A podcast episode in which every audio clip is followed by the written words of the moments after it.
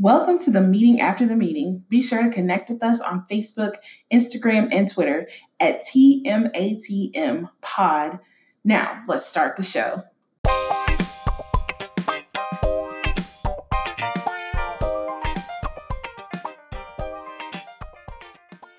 Let's introduce the cast so you know who we are. Hey everybody, Curtis Dugar out of East Stroudsburg, Pennsylvania. Hey friends, it's Kiana coming from Chicago. Hey everybody, I'm Brian Johnson from Birmingham, Alabama. Hey family, LaFarron here, coming from the great state of North Carolina. And this is Antonio from Houston.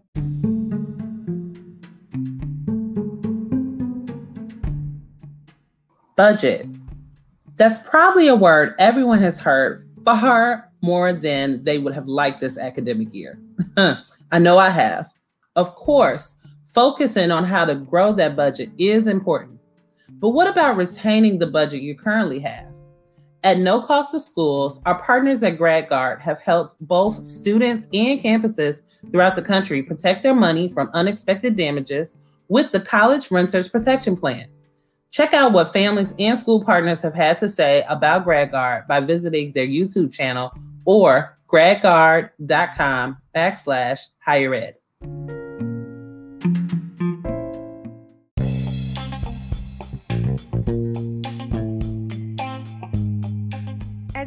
Navigate our day to day lives, life has a way of presenting us with tremendous highs and sometimes some tremendous lows. When we come back together as a family, it's important that we take the time to unpack those lows and celebrate those highs. We call this the check in.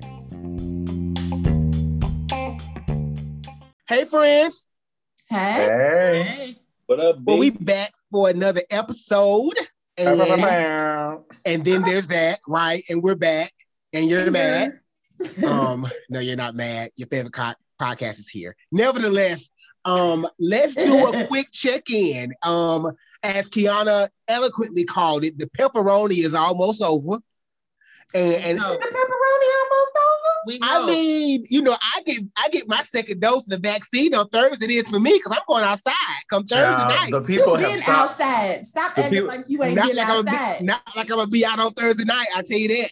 The people have stopped wearing their mask. Okay, they done. Well, that's They because done with the pepperoni. like y'all. And let's be You're real clear. Together until you get your second shot. It's really it needs three weeks post shot for you really to go frolicking outside. Okay. I feel like Some I'm you can still stay out. You can dip your toe, but you Let can't go just- frolicking in the streets. where I'm gonna dip my leg. How about that? and, and- and be good with it. Okay. Up to your knee. Up to your Up, knee. up to my thigh. Don't worry about it. there goes my. See what Oh, happens my when the temperature change? And then- listen, it's, it's hot outside too, and I got these good shorts. Don't worry about it. Ready Even in that naked, gym, Ready to be Get that thigh meat right. Oh. and then there's that. But anyway, my question for you all was, you know, well, if Le- LaFarron said the pepperoni is not over, but while we're in the pepperoni, what new shows have you all started to watch over the last two weeks or so? you know, Marvel continues with their marathon of everything. So I am into Winter Soldier all the way in. Have It you don't watched have the the- trailer for Loki? I have. It don't feel like WandaVision. It don't give me that.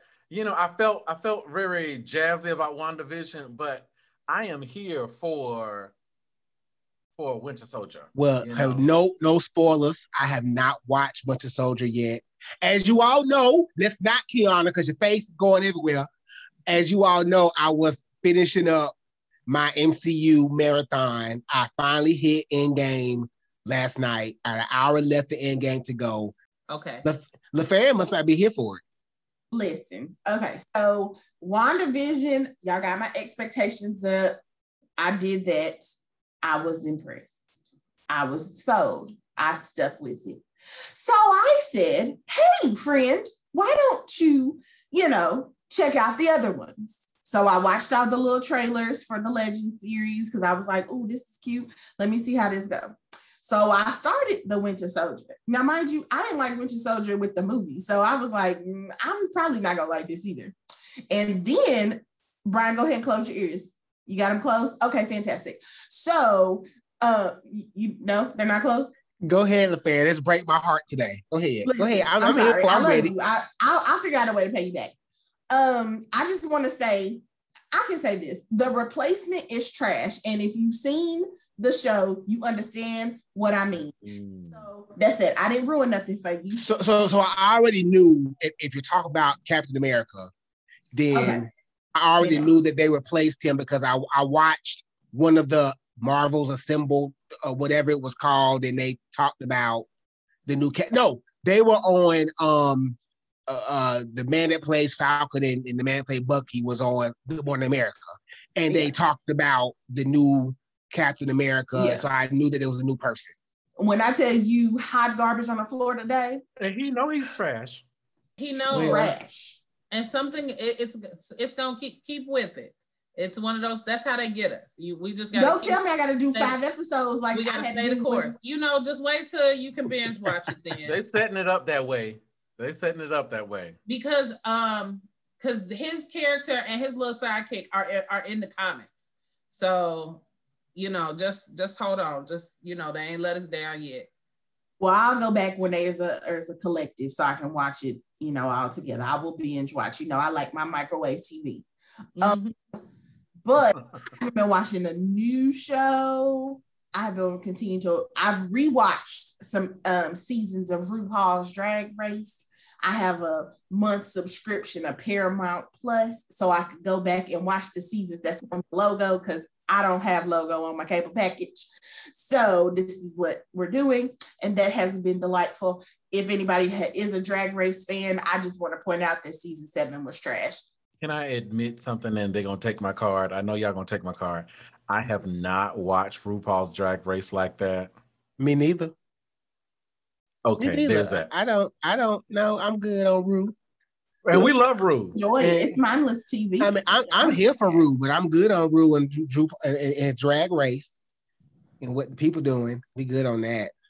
I try started not to watching- Caught up. Y'all watch because y'all watch the Housewives and um the medicine. I don't watch that either the- like that. Married to Medicine and the Housewives and and and those folks, and I can't get lost in that. Well, I'm lost. I've been lost for about four years. I know, I know. He when ain't trying to bother be you. found. He ain't trying to be found. Nah, no, I'm good on Sunday nights. I'm good. Curtis, what you watching? catching up with what y'all already kind of talked about. So, uh, Superman and Lois, or Lois and Superman, like Man phenomenal. and Lois. Uh huh. Did I Yeah. tell y'all? Then I Keanu tell seen us. absolutely. Um, I finally finished up. Um, um, what was the show um, on um, on on Disney? The one that you all watched, the uh, Wan- WandaVision. WandaVision. Yeah, I just finished Okay. up. The, I got questions about that one though. Like, what's up with Vision? Like, okay, so last episode, you know, like we had Vision it. got his vision. They, so, they setting us up. They, They said setting this us is up. for the next They for the setting us next Exactly. situations. Exactly. So I, I- you know, I, I was very pleased with how it ended, but they left it with some good questions. So you know, um, so I, I enjoyed that, and then just catching up with, uh, catching up on old shows. So um, you know, in between that and you know, trying to stay on top of music, uh, it's just you know, mindless stuff. So yeah, Has anyone watched um, Del- Delilah on OWN? It's a new OWN TV show. I with, saw um, that you tuned into that. Tell me about with that. um you know I, I i'm not all the way sold in yet. I, i'm watching it because i had started watching it and so sometimes it's all in the background and i'm watching it. I'm not bought in yet. Um it's, it's definitely not queen sugar. If you watch queen sugar it's def- definitely not that caliber right? But i mean it's here. It's about two lawyers they're friends they there's a, a, a case that one lawyer well they're both on the same case but opposite counsel right? You know, one's representing the firm and then one representing the friend uh, of the uh, uh, who got fired from the firm. And there's a whole bunch of other things happening. Somebody that got killed because they've been watched by the firm, and it's crazy. But you know, it is. It, it's Oprah. It's its own, and so you know, I I, I get I'll give it a shot because it's Mama O, right? You know, She's so been retooling over there. That's what the people say. She's been retooling some of her shows at OWN. I'm also gonna try and watch Snowfall. People Yes. said Snowfall was good. Uh, so yeah. It's on my list. I just started. Season one's real good. It's it's real real good. Yeah, yeah. I've been enjoying it. And I've been going back and rewatching Ugly Betty because that was just like phenomenal. I love so, Ugly Betty. Yeah. The show, so I wa Netflix has, I don't know, I wouldn't call it a documentary, but I guess I'll call it a series. Amend, and it's um being uh not I guess hosted because hosted slash is narrated by a bunch of people. Main lead is Will Smith, but it's talking about the 14th Amendment and like the road to how we got to the 14th Amendment through time. It is really good, you know. So I, I think, especially for those who are having conversations around race and doing some DEI work, that is one to maybe check out and probably good because it'll keep, I think, young people's attention. The way they set it up and the way they're kind of talking about history and going back and seeing some notable faces because sometimes we want to know the history, but sometimes it can be a little dry. This is really good. I would put it on the same in the same lane of like some of the the when um, Soledad was doing the Black in America, and it was it's captivating in that way around some of the stories. So I watched a few episodes of that, and that was really good.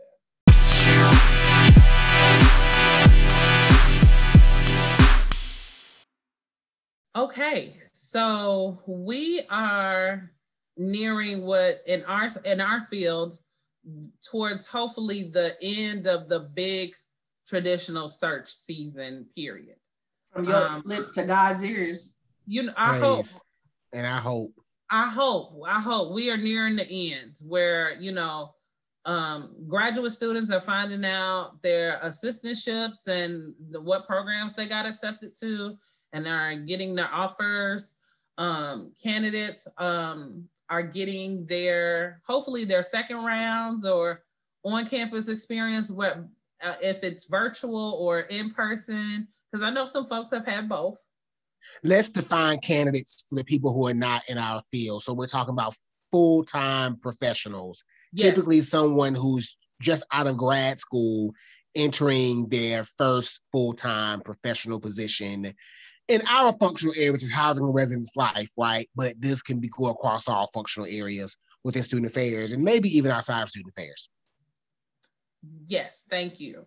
So I've noticed a lot of conversation around salaries, um, questioning um, how institutions get to the salary number that they get based on the position, um, folks having salary aspirations where their journey doesn't align with their salary aspirations. I'm just be real.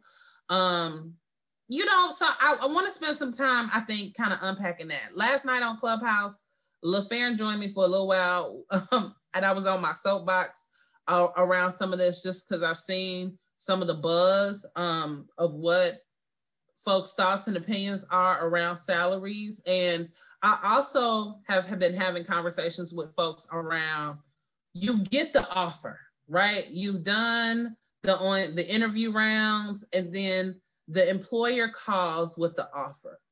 What should your questions, thoughts, and mind frame be in that offer? I can tell you out of my camp, we once we call with the offer, we you got 48 hours. That's it. That's all.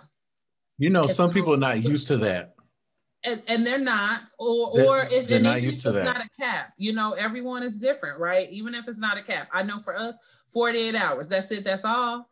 Um, you know, like where should folks' mind be, and what should be the thoughts, and what are the questions at that point that they should be having for employers once they've extended the offer? I haven't thought through it, any questions that they should think about just based on this current conversation. But since you started with salaries, my mind automatically went to the salary conversation within that offer time frame, right? And, and I'm gonna make a blanketed statement, and it may not apply to all of student affairs or all of housing and residence life. Um, but the chances of you negotiating a salary at the entry level is slim to none, right? The salary is set at that point, right? Um, and the chances of you negotiating a salary again is slim to none. Now, you may be able to negotiate other things possibly in that. Um, some schools you may be able to negotiate a moving allowance you know that might be something done based on where you are. You might be able to negotiate some type of other professional development opportunities um, and things of that nature but the salary is always is already set. And what i find common in in my experience with stu with with entry level professionals coming into their first full-time position they fail to realize that there are other things included in their total compensation package right? Like your salary, your take home pay is one aspect of your package. But then you also have benefits, and then you also have the live on apartment that you live in. Sometimes that's also factored into your total compensation package, as well as your meal plan. Um, in some universities, maybe parking is a part of that, and some other few other miscellaneous things. But you know your total package is is not what you take home right? You may not see the rest of that those dollars. But from a university perspective or maybe a departmental perspective that that total all that all those other items are capsuled in this package of conference i mean of compensation. I feel like talk about salaries. though. They don't see it that way though. They don't. but I also think when we when we're talking about this conversation, I think there needs to be some very realistic expectations about the field. Like you made a decision to go into this field. Part of that, in terms of researching and all of those things, I assume was also understanding what you would make and what you would make with a master's degree and what would you you know all of those things what you make with a bachelor's degree and for some institutions they will allow that you a bachelor's is required, master's preferred, and you can do your thing. Others, they prefer you to have a master's degree and you have to have a master's degree in order to have the job. And I understand people like, well, if I have a master's degree, I should be making this level of money. Well, when you got that master's degree in insert XY degree, particularly student affairs, student personnel, whatever, you should have also understood what that meant about when you're coming out and what you are initially going to be offered. And I think that's the part that's missed. Like you didn't do your part in terms of understanding what you were going into. And even if you did understand it, I think there you thought there was going to be some unicorns, rainbows, and sunshines that was going to make that number change once you were in the process to get the job. And that is the some unrealistic expectations that one, I don't think they folks are properly prepared for, either by their programs or and also by themselves. Like you chose this, you chose your choice. And so part of that is choosing this too. So let's talk to them, assuming they are first generation. And I don't mean that in a disparaging way. I'm talking about it in the context of you are coming to the search process and you are unprepared because I think all of us are seeing that that folks are not as prepared in the search process. And I think one one tip and tool that I would give to candidates and then one to employers is that as you progress in your search process, you should be preparing your life. That means you, your partners, your family, your whatever your attachments are, dependents to move through that process, you need to start researching what moving is going to look like. You need to start researching what um, housing in an area is going to look like. I recognize that you might have your, your hands in a lot of pots, but so do employers, right? Especially for entry level. And so when you get to that final part and you're talking about salary, you mentally are walking into that conversation understanding what your salary could possibly be and what your accept or walk away point is for you. And so don't put it on the employers. My feedback to employers, do not play with these entry level professionals over two and three thousand dollars trying to negotiate some pennies. Like you are a hundred thousand dollar, two hundred million dollar departments. Don't play with these these young folks. Offer them the max of what you can offer them and tell them where there is no negotiation. Don't play with them back and forth for days trying to figure it out. Let them know if you only got 36K to offer to them, tell them this is what I got. I'm giving you the max. There's no room so that they can move forward in their thought process. Because you're trying to juggle a couple of people and they're trying to make life decisions too. I have a question real quick. So since you brought up employers and salaries, there's been a lot of conversation around normalizing putting out the salary for whatever the position will make on the position description or whatever marketing tools you choose to use to uh, market that particular position. How do you all feel about that? Do you put out your salaries as senior level professionals in your areas? Do you all put out just the baseline salary for the position? I do. And part of it is because if you see that salary up front, you will decide whether or not you want to apply for my job. Absolutely. So for me, it's upfront honesty upfront. This is what this is where you will start. There is no negotiation. Mm-hmm. That starting point, particularly as an entry level professional. Even when I think about my mid level professionals, I have already negotiated on the back end before I even offer you what we can give you. Like I, because I personally believe, because just to what Antonio said, stop playing with these people over pennies. If you know that you can give them this, give them that because the amount of work they're about to put in, like give them their money. Give absolutely. Them, stop acting like somebody has to beg you to pay them. Like that's the part that irritates me. And I think it is you have to be honest because the other part that people get when they put a band on there so when people see a band, they automatically go to the top of the band, not at the bottom of it. And honestly, not even in the middle. It's like, I'm going to get the top part of this band. Or when it says, cup, um, com- co- what's the word? What's my word? The compensation. Commensurate. No. Commensurate. that would yeah, uh, with yeah. experience or like comparable, like whatever. Like I'm gonna pay right. based on your experience. That's not true either, and that's a way to get people to apply for a job even though you know that you can only offer them what the base is that is printed on that um, flyer. And let's be and let's be real clear, LaFarron. When people give the range or the band, as you talked about, most often what they're offering is between that low and midpoint, nowhere near the upper echelon of that range, right? So it, why are you throwing this huge range out there on this position description for this job? And you know you can't offer that based on the research you've done with your position and the market value of that position within your university context. I hope that as an employer that you've already done the, the kind of competition analysis, right? And you found what's comparable around your state and other universities, but you aren't the lowest at, on totem pole when it comes to offering a salary for that particular position. What we should really say instead of range is max out. Max out over the course of your time in that role you will you may hit the top of this band if the institution got the funds to do the merit and whatever other raises it is, right?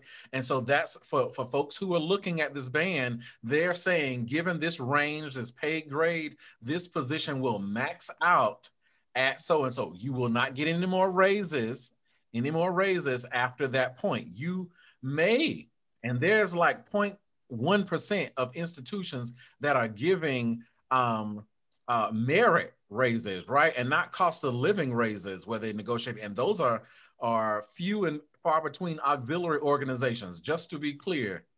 And and and, and my I don't know if Antonio is meaning this this way, but that percent he gave him, in my opinion, that was pre-pandemic. Because I can tell you right mm-hmm. now, post-pandemic, they ain't got a coin. This gonna look real crazy. Listen. Mm-hmm. I just want people to know you out here trying to play with employers in this day and age, they will move on from you really quickly. I don't mean no harm. It's just the it's just the status of where the industry is at. You know. And I and I think the other part too that messed us up is um FSL FLSA. That messed us up a couple years ago.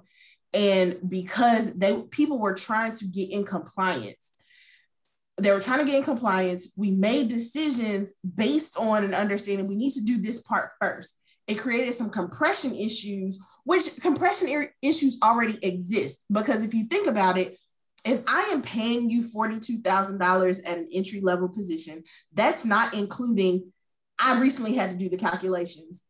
Your apartment package situation is about $24,000, $25,000 that I'm that I'm adding that's not in a your base salary.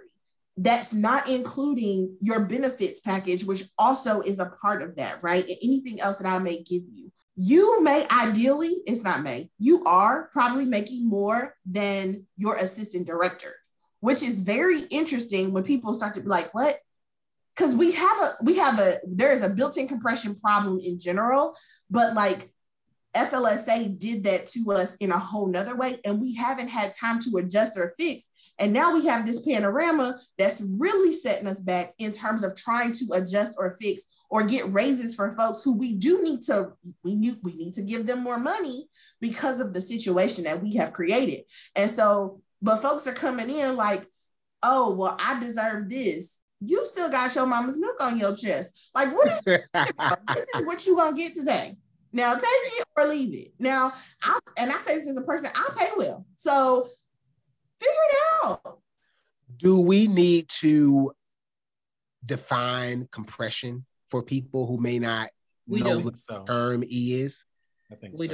do. Well, I'm not saying I can do it, but I know what it is, but I'm not good at putting the words together. So let's go ahead. knowing that knowing who who is part of the street team and some of our younger folks are listening to us i think we you go ahead and break it down b LaFarron. so compression, if you so it is the space or gap between you and your next level. And so there is a there's understanding based on category and bands and those sorts of things, the distance in terms of pay. And I use the word distance because that's the best way to describe it between you and your supervisor. So ideally, if you're in an entry level position and you make, let's say you make $40,000, there needs the the space in between your position and your supervisor's position is probably mm, 20,000, 25, 30, depending on where you are and what the position is. That's the space in between the two of you. Now, like I said with FLSA, we bumped up to minimums that were given by the government. And in doing so, we are closing the gap without changing the salary of the group above you. And so now we have a compression issue. There's there's less space, compression. One one has come up, pressure. And the other one didn't move. And the other one didn't all the mid-level people all the mid-level people got screwed when that happened yes. Pretty much, pretty much. Absolutely. Absolutely. Um, and and I can go down another road in conversation about FLSA and the the dynamic that it caused in the field. That could be a separate conversation because you mm-hmm. had those schools that bumped us up, and then some schools did not move, some schools went hourly. And then what does that look like for the job search and everything else? But I'll I, that I for think another. we're going to see an exit after this mid-level like we have never seen before, after this entry level, because folks who are on the job market, and I've talked to a couple in the last few days who are trying to get to the get to the mid-level from frontline entry level, you are going to take a pay cut. The cost It- of living adjustment is not there. It's it is not there. especially if you were at one of those schools that bumped you up to that FLSA minimum of Of 46 or 47. You finna come out and go into this next mid-level role making 49, 50, 51, 52. That to what Antonio spoke to, that out of out, the, the- live off campus, the the living package of that, it's gonna eat that little four thousand dollars up very, very quickly. So in essence, you're gonna your take home will be less than what you're bringing home currently as a live-in professional once you move out into your area, into your own apartment. Advice for entry level: save financial literacy that's why Save financial save- literacy is so important especially if you are privileged because i'll use that term to have a job that has more than average benefits like housing like a meal plan because you could be living out but your job may come with a meal plan. Um you know trying to manage because and somebody had put that when our conversation last night was that you may think nothing in the moment about that meal plan but that you you got to eat during your nine to five you know your eight to four how whatever time you coming in the whatever you- you're not either meal prepping or you have the privilege to not spend money on lunch from your paycheck you can opt to go to a dining hall five days a week you know over the course of 10 to 12 months of your contract. I had a meal plan. Money got funny meal plan went away. That totally changed a little bit, uh, made a dent in my budget and time right? Let me think about time management because now I also have to now carve out time if I'm gonna meal prep for the week. That was stuff I wasn't doing, right. you know, or think differently about what I was doing with my lunch hour, you know, and so and that was in more increase because now I'm buying groceries for lunch in addition to my breakfast, dinner, and snacks. Snacks for, on snacks, right? So for entry level folks who have the option of living on pay yourself. Here's some financial literacy. Pay yourself like you're paying rent, like you're going to buy groceries, like you're doing all of those things. And if you're staying in, living on, or living in after two or three years, hypothetically, depending on how much you save, you could have a nice cushion um, to move yourself off campus, to establish yourself. And even if you want to put a down payment on a house, I've seen some people live on for four years and come out with the down payment on a home, whatever they want to live in, if you do it right. So, you know, now you might be like a brother who brunched, you know, and lived and lived your best life in the streets. And and hey, live yeah lived. yeah, okay yeah. Live. listen let's, let's be, be, real like clear. Out here showing that thing okay. let's be real clear. When i was a live-in professional now mind you I, am a little different from people in, in on the call. I was living professional not only my first years as an entry level person my second job as a complex coordinator was also live in. And then I was lucky enough to get an associate director role, which was also live in, right? And so now I'm making about 55 living in. So, you know, I'm I'm I'm banking. But let's go back Antonio talking about brunch. Because when I was a hall director, I lived in Chicago. Yes, sir. Downtown, Halsted and Roosevelt high rise. It, it, was nothing to spend. It 50, was 60, nothing. dollars on a mimosas every Sunday. Flowing. Okay. Flowing. Okay. Duffy's. Don't worry about it. Eating well every day. Paying for the friends' food. See, see how you see that? But y'all are bringing us something. I think, but y'all are bringing up something that is very valuable, right? Because we all heard that, and we took it or we left it. And there's some folks who took it and they in different positions. But to what Antonio said earlier, when you're talking about first generation college students who are going into these salary roles and things of that nature and may not have had that financial literacy conversation. And financial literacy means lots of different things because also if you are a first generation college student, maybe and and and and I know that can be relative because some folks their situations are different, even being. Thank you, LaFan. Go ahead. Yes. Mm-hmm. So some people, like you may be first gen, but your economic situation di- wasn't impacted by that, right? Or and in the other hand it was because of how like your family when you said you had a salary that was different than working an hourly wage. Or now you don't even know how much you make hourly because that's what you've done right? But i think in the midst of that when we talk about it like because you never know if you have to send money back home. So say yes yes. option for you because or it may not be an option for you if you are in an entry level role or you are going into one. And so I want us to hear that as well. Like, but it, to but a part of it to Antonio's part, even putting something away is better than nothing, right? Putting, putting making sure like making um getting you an account that you can't actually touch that $50 goes in there every check. You don't even see it. It's it's going there. You know, is also part of that could be helpful to you. So I also want us to be mindful of people's financial situations that may include other people besides themselves in these conversations. And something that also made me think of is about how we recruit people into this field. Some folks that we recruit into this field, we give them the rainbow, sunshines, and unicorns, and we don't show them the realities thereof. And and part of the realities of that is the is the income part. I thought you was gonna say we recruit people that shouldn't be recruited. That part. Well, that part too. I, I, I y'all know I don't. Y'all know I feel that too. I don't. I'm not gonna shy away from it. We recruit people we shouldn't, and we also, oh, just because they were a great student leader, which most likely they probably was trash. Trash is my word today. We'll figure out another one. I'm here today, for trash is my word. We got some like, folks. They, like they was they was trash as a student leader, even if they was president of this and treasurer of this and all that stuff. That tells me that you can't make up your mind and commit to one thing. And so that shows up when you are a professional. Yes. We do have some folks who listen in the tech community, and shout out to y'all. Tech folks going into IT engineering roles with these companies, there is a lot of things that um, that you can negotiate, but a lot of them are being made more and more clear. There are a lot more accessible tools. Join some of these LinkedIn communities, join some of these clubhouse conversations.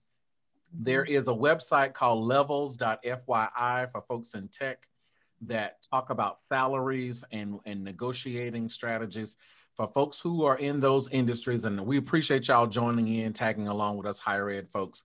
But find those uh, resources and folks who are talking about those salaries because you've talking about stock options, you're talking about relocation, all of those benefits and tools that help you do your job well um, that that are there. So um, we ain't specifically talking about that, but I know that some of our listeners who are in that space. Check out levels.fyi and look into some of the the things that you should be uh, uh, looking into for your negotiation strategy.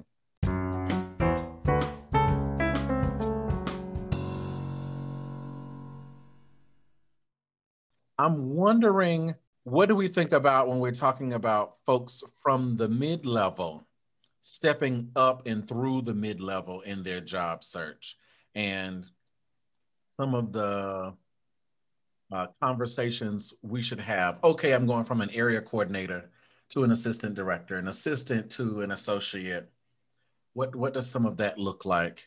One thing, and and I would also say this what I'm about to say also goes for the up and up. And we got into a little bit of this last night in our clubhouse conversation was what are the unspoken expectations? Because now you think you're trying to move up and get more coin, but more coin also comes with more responsibility and more expectations. You know, when you start to become an assistant, associate, a director, an executive director, so on and so forth, there are expectations of you that and that's who the negotiation all these negotiation conversations are for that the coaching is who that is for. Because there are expectations about going to basketball games and buying season um, tickets or attending banquets or giving donations to x um, situation or um, an example, um, a, a, colleague of ours was talking about as an AVP. You know, the unspoken thing was that, yeah, I'm an AVP, but it's expected that I make a donation back to the institution, you know, for the found to the foundation.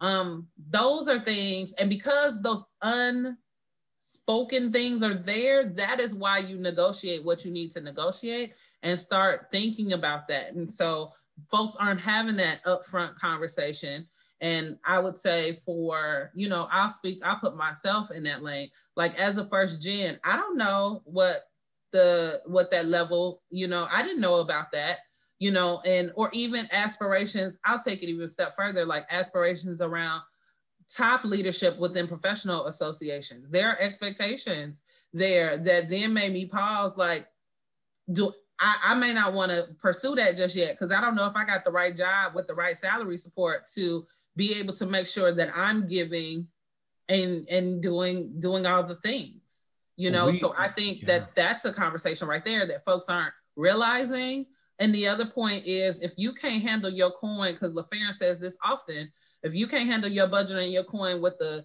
little salary you got it doesn't matter when you get to the assistant director level and you're like oh now i'm you know above 80 you know, or whatever the number you're aspir- you're aspiring to, if you can't handle your bills and your budget now, you're gonna still feel like you at the coordinator level from check to check.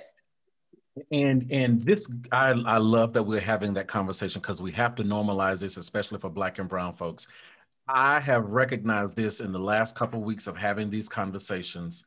The mentoring, the coaching in this middle bracket between the front line and the senior level is just not there. and nobody is doing it well. And I want to hear, I, I'm to, to black and brown folks in particular, you have to invest in yourself. Take you some brunches, some Starbucks money, and invest in in purchasing somebody's hour or two hours for mentoring or some coaching. Ain't no, I I am so glad I did it, and I'm not just saying this because I do coaching, but y'all we we are leaving so much money on the table. We are not knowing what to ask for. And more importantly we are not making it past the first round interview because we are not seeing the field in a new way. And so you know they can't even get to the conversation about what to ask for in negotiation because they're not even making it to seeing the full picture of the university from round one you know we going into um, we're still going into interviews answering the questions that they are asking us. And we don't go into the interview with an agenda of, I need to make sure before I leave here, you know X, Y, and Z about me. Whether you ask these questions or not, I got to weave this in and you've got to know about all of these experiences. We are moving to what, to 30 minute interviews now in some of these mid level spaces. And in 30 minutes, you got to articulate what they got 10 questions for you, right? Crazy stop with it. Asking 10 questions in 30 minutes. But ridiculous. Trash. Trash. It's crazy. It's it crazy. It's crazy. It is. It's but crazy. you but you know what? They the expectation isn't changing. You gotta elevate yourself. It is not. Right. You, you know, gotta elevate yourself. You know, in my experience, when I when I was going from entry level to mid level, and this is my experience, and y'all may disagree or agree, I feel like the questions did not change but my answers should have changed, right? At Your that point, they wanted, yeah, absolutely. Yes. They wanted. I felt like at that moment they wanted to hear more depth. They wanted to hear more about my experiences and and give some broad, thirty thousand foot type of answers, right? You know, the question, what is your what is your supervi- supervisory style? You're gonna get asked question all the time. The question hadn't changed, but your answer based on going from RA to supervising grads, now supervising full-time people, what that would look like. You should have a well-rounded, well-crafted answer for that general question and all general questions. I think something that Antonio was talking about about that mentor and that that middle and all those things and leaving stuff on the table. I meet with a group of um, black women on Sundays, my scholar group, and we were talk we were talking to each other about how you negotiate. And in the midst of that conversation, one of the things that I said, I was like, we don't have this conversation enough. I was like, we don't want to tell people how much money we make. We don't want to tell people what we ask for. We don't want to tell people this and we don't want to tell people that. And I said, and that is our problem. And I said, our talking about us brown and black folks, because we you you don't want to I don't know if it's a bragging situation or you just be like, that's not somebody else's business. But it's at the protection, it's a protection. other folks, they talk about we got something, and we yeah. we want to hoard and and keep it to ourselves because so much is taken from us that we go into the fear and protective mode of if I tell you about this opportunity, will the opportunity continue to still be mine? Will it come back around to me again? Or the this fear of like, then I share with you my my skills, my tools, and then you end up getting a better situation, and I'm in my feelings about it. It's and it's the crab mentality. And my thing is, I'm tired of being these crabs in the barrel. This is why we can't rise. This is why we can't be free. And I need us to get it together because this is a mess. Like I should be able to have a conversation and say, yo, this is what they offer me. This is what I asked for. This is the reason I should ask for it. But the other part to what we've been talking, what Antonio's talking about in terms of that mentoring is so that you are prepared with the knowledge of what to ask for. Kiana, you talked about being an AVP. There's several things. Let me be clear. This next, uh, this next come up that the Lord is. Uh, come on. Come Honey, on. I have a list. I know everything on that list that needs to be on it. And there's probably some stuff I'm missing. And so I am going to go to somebody who I know is not going to steer me wrong, who has been a good mentor to me and be like, this is my list. What am I missing? Help me. This is what they said. This is the this is the number. And ask them how to talk about those things that on part. your list. Cause we some of us go into these negotiation with demands.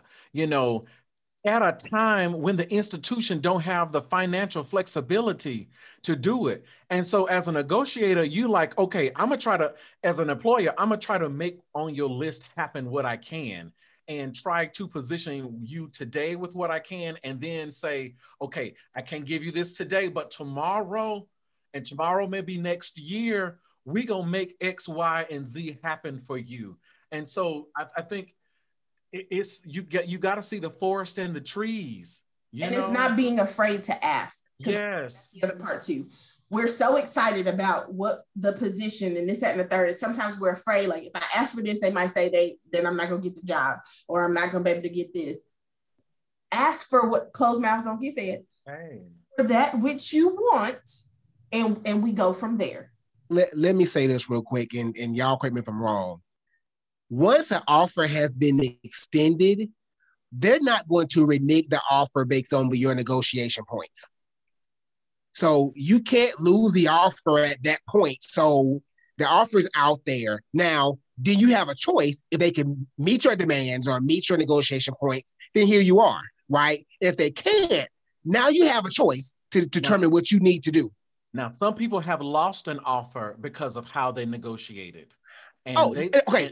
and they think they think that the employer is going to play with them for four or five rounds of negotiation because they're trying absolutely pit, not. trying to pit one employer against, trying to pit one employer against another. And so i go back to what i said earlier as you get to that final round of an interview with somebody you may still have hear me grads you may get an offer from from place a today and you still have two or three more other places to go. You need to put it in your mind I'm either going to accept this or I'm going to decline them and hope that the rest of this works out because they still too are just like you. I got a candidate pool.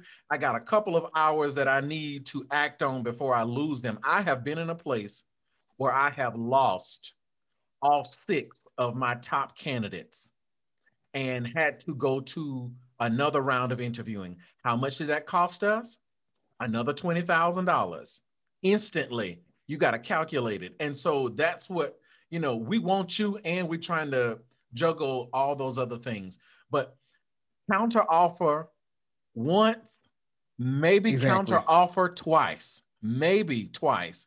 But you need to you need to have it all together. And I've seen people lose it at the entry level and mid mid level because they keep trying to do it. If it's not going to work for you, call it good. You and know. don't be asking random stuff. Like that is not the time for the random question. That is not for the time of, well, what brings you joy here at the job? That is not the time to bring that. That should have been your question in the wrap up interview question on, on, on campus to any and everybody. You had time with the key leadership players, like those kind of questions, that's not what you ask once you extend the offer.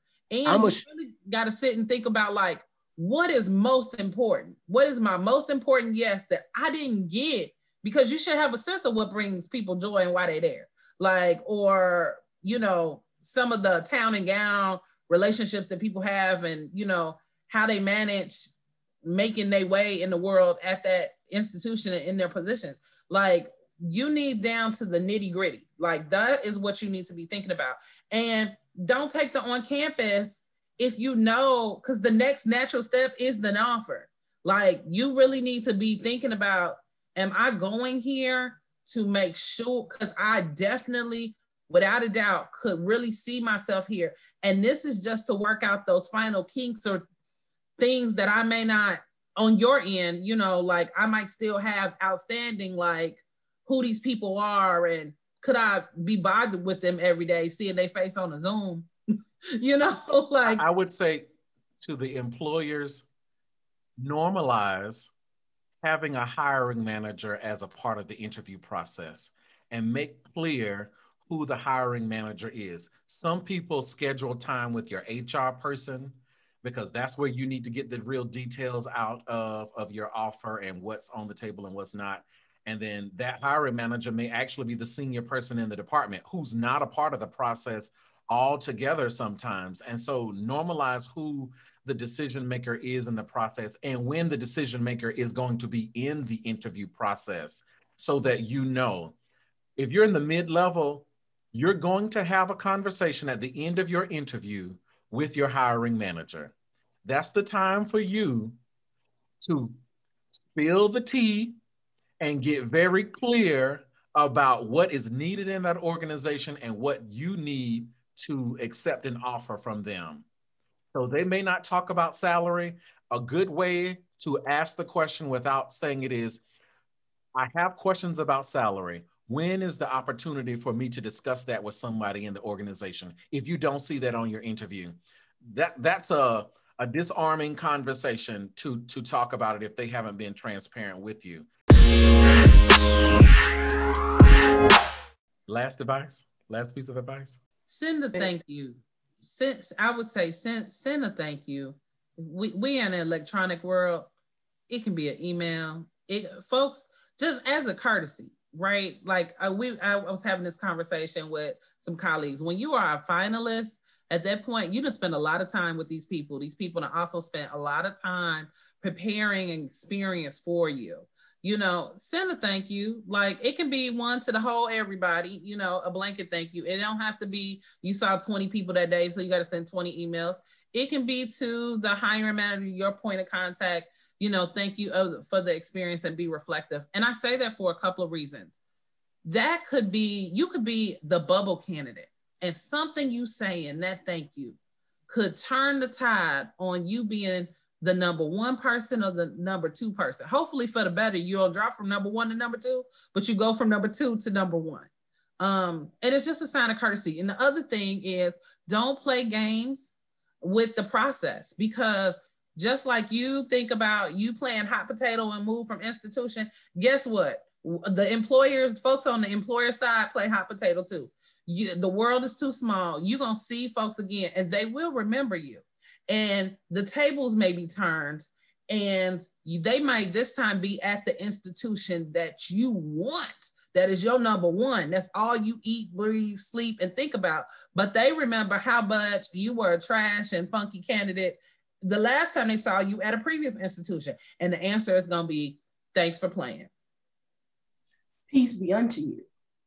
I think folks are so concerned about where the money reside, where the money reside. Well, you really need to understand where the money resides when you are having conversations about salary or and or understanding what your salary encompasses in totality. Those things that are unwritten and all of those things so that you are making good decisions and not criticizing because you have not done your research about what these coins actually mean or opportunities, right? Because sometimes folks are looking at these, some schools are at these are, are a smaller school that may have a smaller salary, but you're getting vast opportunity. And then you're not looking at um, the opportunity for upward mobility.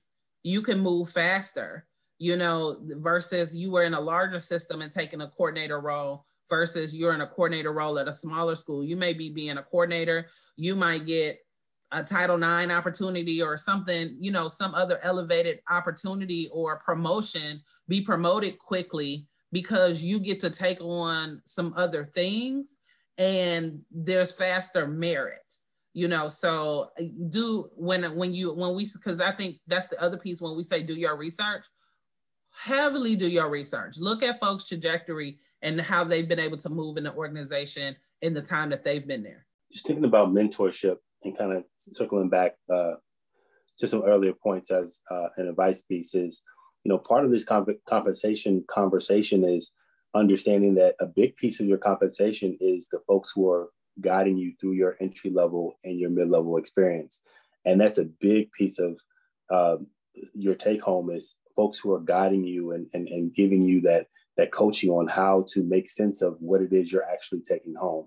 Uh, I think a big piece of many of our experiences was we had leadership who actually explained to us uh, not only what we were taking home and pay, but also what were those intangible fringe benefit pieces that allow for us to truly see the full picture uh, of our entry level experience and how we were developing those self authored you know, competencies that help prepare us for that next transitional piece. So, you know, through mentorship, whether it's your immediate supervisor or that team that's coaching you as an entry level person, understand that they're helping you make sense of um, where you're at right now and how you're preparing yourself to make sense of what you're going to be asking for and what the experience is going to be worth at that next level as you navigate your entry level experience. Lean on your leadership, lean on your supervisors, um, and ask the questions so that way you're prepared for those next experiences when you hit the job market for that second round. Uh, I, I would add in all of getting your coin, trust your gut. You know, right now we're doing a lot of Zoom interviewing. You got to trust your gut now more than ever about how you feel about making these moves. So if it don't feel right, is the money worth it? If you if you uh, do you see yourself working well with these folks? You got to check some of that. We are going back to the office in some capacity at some point. So um, check all your fields too as you're trying to uh, get your coin. So we hope that helps y'all as um, y'all are navigating this job search season. Um, we want to shout out the fam, the homies, you know, who've been riding with us for uh, for this whole season. Shout out to GradGuard, the homies at GradGuard. Yeah. You know, Whoop, whoop, whoop, whoop, whoop. yeah. Now those folks give you a peace of mind. They protect your stuff. Okay. Check out Gradguard at gradguard.com. GradGuard. Actually, Backslash. higher ed. backslash higher ed. Uh, we appreciate y'all. homies. Right, because what we've we've had a flood on every campus we've been on, and somebody's stuff And then there's that, and somebody's stuff Okay. didn't make it. didn't But make they can it. protect your stuff too. That's the other part. And folks don't talk about that part. The Renter's insurance is real. Gradguard helps with all of that. Yeah. And, We all- and how and what is it? Gradguard.com backslash higher ed. Mhm. That's, Gradguard.com. that's it, friend. Oh, That's then it, that's that. all. All right, y'all. Check us out later and um, stay tuned for more episodes of the meeting after the meeting. Signing off. Peace. take care, everybody.